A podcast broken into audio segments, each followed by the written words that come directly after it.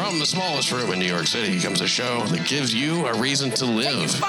So uh, there's a cash for subway trash, uh, some kind of a deal. The MTA's largest union, they're encouraging people who ride the subway to photograph their gross commute with a $500 prize for the one who finds the city's filthiest subway car. Wow, there's going to be a lot of competition, isn't it? Isn't there? The Trash Train contest, launched this week by the Transport Workers Union, Local 10, aims to increase it, well, no, it doesn't. Which claims the increase in dirty cars is a result of cleaning crews getting axed by the MTA. I would think that there's a definite connection there, wouldn't you? I think they should get the guy from the nail place to go in and pee. But I mean, really, like what? I mean, that's that's not really hard math, is it? Fire the cleaning crews, and now the cars are dirty. Yeah. I I don't know. I don't get the contest part though. I mean, Well, they just are trying to. What they want is for like the public is going to report, oh, we saw such and such train or car on the N train at 7:02 a.m. going toward Queens. they want people to send their uh, send pictures, Oh, I see. and then whoever has the nastiest one gets 500 bucks and that's just enough money any more or any less any any any more would be wasted. Any less is like they wouldn't do it. Right. if it was a $250 I price. yeah why not? Let's hear some more about it. Uh, apparently what you do is you take a photograph of, of your gross commute and uh, uh, whoever finds the filthiest subway car 500 big ones. The trash train contest like i said launched by these these union workers they want their jobs back. So they're looking at for evidence to back up their claim that like hey if we were up there cleaning this shit wouldn't be happening look at all and really it's not a bad way to get the word out you know the grand prize uh, was selected by writers uh, the grand prize will be selected by writers via online poll. It'll be by poll. It'll be handed out at the end of uh, next month, the end of November, with commuters able to enter on the official website or through Instagram using the hashtag trash train. Hashtag trash train. It's entered. And then you, you're entering the contest that way. The MTA slashed 81 cleaner positions between 2016 and this year. And uh, they just went from 1,049 to 986. It, you wouldn't and think you that know who cut them? De Blasio. the MTA actually Joe Lhota, I guess. well, I mean, it's it's a union. I didn't even know they could fire union people. I guess they're trying to make cuts. Yeah, I guess so. That's that's It's another weird, thing right? that yeah, because you know what? Sometimes you ever be at like one of those stops and it's just disgusting, like Spring Street or something. In the tra- ugh. Some of them are really great, really, really bad.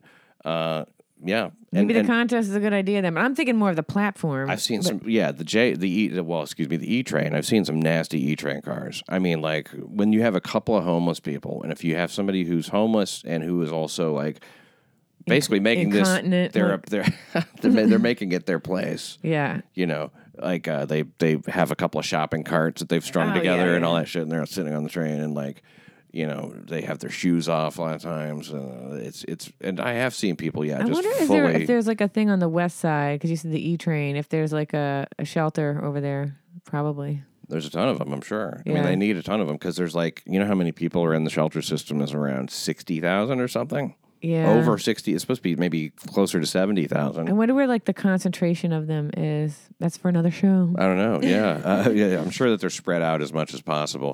Now, uh, at Rutgers in Jersey, teen pervert arrested for allegedly sexually assaulting a female student, a female Rutgers student, as she slept in her campus dorm. The guy is 17, South Brunswick High School student, Oh, you know. went onto campus I'm already like ew because I'm just imagining him in his bedroom. Ew. in her bedroom. he came into her bedroom as she slept in her dorm, prowled, uh, slapped with aggravated sexual conduct and burglary charges after the woman after he sneaked into the woman's dorm. It was uh, twenty to eight in the morning, so he's probably like rise and shine, right? Assaulted her while she was asleep. Yeah, I'm just imagining ugh, like you know, teen boys are just so gross and probably always taking long showers. Yeah, well, you know, Slips into a college dorm. It's perv. yeah, yeah. I mean, if he'd have taken a long shower this day, he'd be better off, and so would she.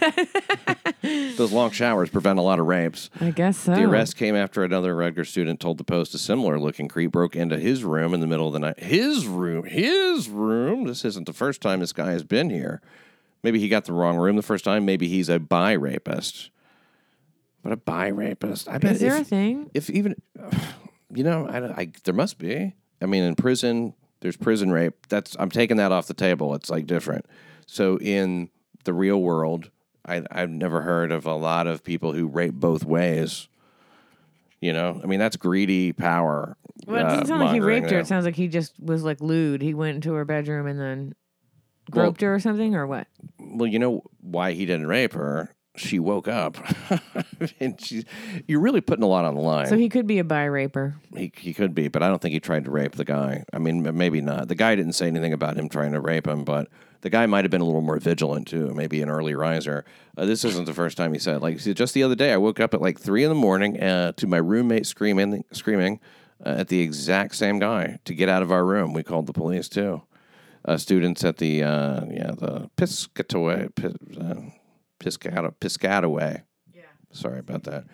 I'm not from here. Piscataway campus said police had shown them photographs of a suspect who matched the description of this local high school student seen lurking around the school. He had a history of breaking into the dorms.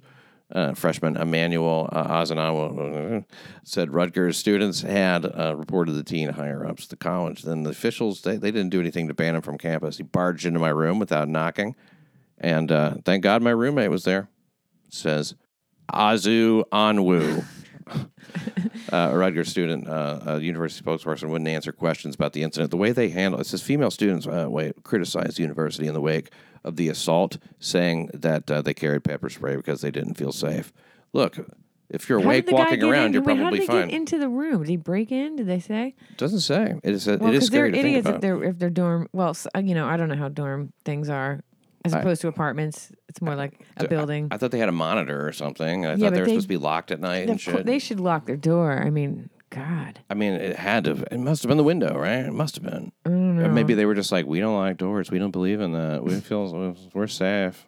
Well, all I know is that that's got to feel like so creepy the next day. Like to you know have your space violated even. Uh huh. Yeah, you feel weird trying to go to sleep after that, right? Yeah. I would say that, that after that, they They should, take. Mm-hmm. you know what they should do is put like they should put like you know like like metal cans like in a big like apparatus. So if the door opens, it makes all this ruckus. I mean, That's wicked old school, right? yeah, wicked old school for sure. Uh, MTA says uh, cops have wiped out fare beating. It's near zero where they're posted. You should booby trap the door. That's what you call that. story's over. I know. Sorry. I've had half a glass of wine. So. Yes. Posting MTA cops at turnstiles in three major subway stations deterred virtually all fare beating there. That's what it takes. You just put a cop there and people won't do it. Mhm, that's true. So I wonder if anybody just, uh, you know, what do they do? They go to the next station? Have you ever jumped the turnstile? I, yes. I hate to say it, I have. I jumped it last night, in fact. I was trying to get someplace and uh, I swiped. I had a spot. I wasn't going to make it if I didn't make this train. Train was there. I swiped my card. It said insufficient fare. I jumped the fucking turnstile. I saw somebody else do it right ahead of me, so I'm like, I know I'm going to be okay. I think I'm going to be okay. But I did get a rush. Yeah. I got a rush. I jumped it. I I've jumped it it. like a champ. I've done it like when I see the door open, I just like, if I, especially if I have a baseball hat on, I'm going through the door. right. But only when I'm, my thing is like I'm waiting. Yeah. When I'm like waiting for a like my payroll to drop and I have no money and I know I have no money, Oh, I'm jumping it. Okay. But only if the door's open? No, no, I've jumped it too. Well, I walked through it one time. The door was open. It's like they're cleaning and shit. Yeah, Door's yeah. standing there open, right? And uh, nobody's around. And I've been traveling all fucking day. Two long flights, dragging a bag. you know, it's you know how I getting to the that. airport, all that shit. I don't feel like trying to like lug these bags through and do swipe and all that shit. So I just walked through and right on the other side of the two cops. Oh. And they said, Here's your ticket. Oh no, really? yeah, they took Wow, they're Yeah. getting yeah, they're getting this is recently, right? Because they're getting serious about it. No, this was years ago. Oh, it wasn't? This is back when they used to enforce it normal. You oh, know Oh, what I mean? I they, they stopped it. They stopped doing it. That's the problem. Right, well, no, they started again. Like, like there's been a recent. They've been talking about it, like in the last month or Yeah. two. But they realized that, like, you know, that we we can't. They t- they say it on NPR in the morning. Well, police have uh, also woken up more than hundred thousand sleeping strap hangers as part of efforts to deter crime in the city's underground transit system. They, uh, the tactic helps ensure ensure that riders protect themselves by being aware of their surroundings. That makes sense. Riders Yeah, are you awake, know- less vulnerable to attack. If you got to go all the way to like south, like you know, almost Coney Island, Brooklyn, you're falling asleep. There's no way. No, I mean like You worked all day and all. Yeah, I see it all the time. It says it's imperative that you wake people up. The source said, uh, you know, criminals they know they're going to find some person who's asleep, and uh, they walk up and they watch them for a couple minutes, cut their pants pocket or their purse strap. You wake up during that, and they'll slash you. You don't want to wake up during that and get slashed. Absolutely not. So there you go, letting you know, don't fall asleep. Don't fall okay, asleep. yeah, keep yourself alert. Uh, a man busted in uh, about two months ago for crashing a stolen Cadillac. He was killed after smashing a rental car into a garbage truck in Brooklyn. So he's, he was busted for uh, crashing a stolen Cadillac. Now he's dead from crashing a rental car into a garbage truck. His 22 year old Zachariah Johnson, he was only 22, speeding east in uh, East New York. That's in violent Brooklyn around 9 p.m. and he veered into the westbound lane, slammed into uh, the parked truck, pronounced dead at the hospital. Wow. Mean, stealing cars is a dangerous business. Right? Yeah, it is. I mean, Yeah. it's, a, it's it's not an easy thing to pull off. I'm sure. I mean, like you uh, you, you steal a car, you got to get away. You want to you want to do this one? Yeah. What is it? I'll let you do it. Oh, okay. Uh, see, this is uh, Some of it's about Staten Italy. a, domin- uh, a domineering uh, uh, Staten Italy. In the Forgotten Borough, maybe some of it. A domineering mobster's efforts to track his girlfriend with a GPS device led authorities to uncover an array of criminal schemes that included an attempt to fix a college basketball game. Now, that is a big fix. You know, college basketball is very profitable. The stunning turn of events was revealed as 20 people, including 11 reputed members and associates of the Colombo crime family, were busted on charges with the racketeering and the loan sharking and the extortion. Reputed Colombo capo, Joseph Amato. That's a fun sentence. Reputed Colombo capo, Joseph Amato. 60 allegedly uh, Hey, see? he bought the uh, bought the uh, uh, like electronic uh, tracker to keep Capo tabs. Amato. Comes after AB. See. to keep tabs on his then girlfriend, identified only as Jane Doe, secretly attached it to her car. Amato stalked the woman between uh, you, if it's your wife, oh, then girlfriend. Okay, so uh, he stalked her between uh, January 1st of 15 and October 21st of 2016, and during that time, he had to uh, regularly and covertly retrieve the device, charge it, and then reposition it. So it's a lot of maintenance. You can't just be like, I stuck it on. If I forgot I even did it. I mean, that's like serious stalking too. Like you get a device and then you're putting it. I think it's kind of funny that it like bite him, bit him in the ass. You know. I think pays for itself. I'm talking about it instantly, right? Just with the information alone. I it's like, but like that's just, that that's that's commitment. He is committing to that stalking. I know He's- it's so smart, right? I mean, it's much more. It's much less effort than actually like following her around. The controlling capo is also uh, allegedly. He also allegedly sent the woman intimidating emails about his influence and power in the Forgotten Borough, including one that said, "This is my island, not yours. I have the eyes all over." Well, so he's kind of a controlling maniac. It sounds like he's like It's, it sounds like she was like a not quite like a girlfriend. Like the GPS like didn't sell you on that. uh, in another Amato, a capo. 60, who in 1995 was convicted in the shooting of 15 year old. Uh, fi- oh, shit. Uh, he was convicted of um, shooting a 15 year old witness to an attempted rub out. Wow, we're going to go ahead and say murder. An attempted rub out. Might have been. that's the post. funny, yeah, the rub out, see, during the Third Colombo uh, family civil war. He allegedly boasted that uh, I'm uh, okay. So this is in another email to that woman, though. He said, "I'm called a man's man." That doesn't seem like a threatening thing. No, I'm called a man's man. that, that seems like he's a bi raper. Yeah. so anyone uh, could end up in jail. I don't wish it on anyone. He said, especially weak men who could never deal with it. I thrive there and anywhere I go. The, he's like, I'm not afraid to go to jail, bitch. Yeah, after yeah, just The woman eventually discovered the GPS tracker. How? How would you possibly fucking discover that? I wonder. I think it was on the oil pan. Like, how the hell did she? Did he? You know, she's probably wondering, like, how does he always know where I was? yeah, yeah, she must. have Yeah, Dave, there's probably a GPS in your car. it was like a John Friend, Travolta. friends with Travolta, yeah.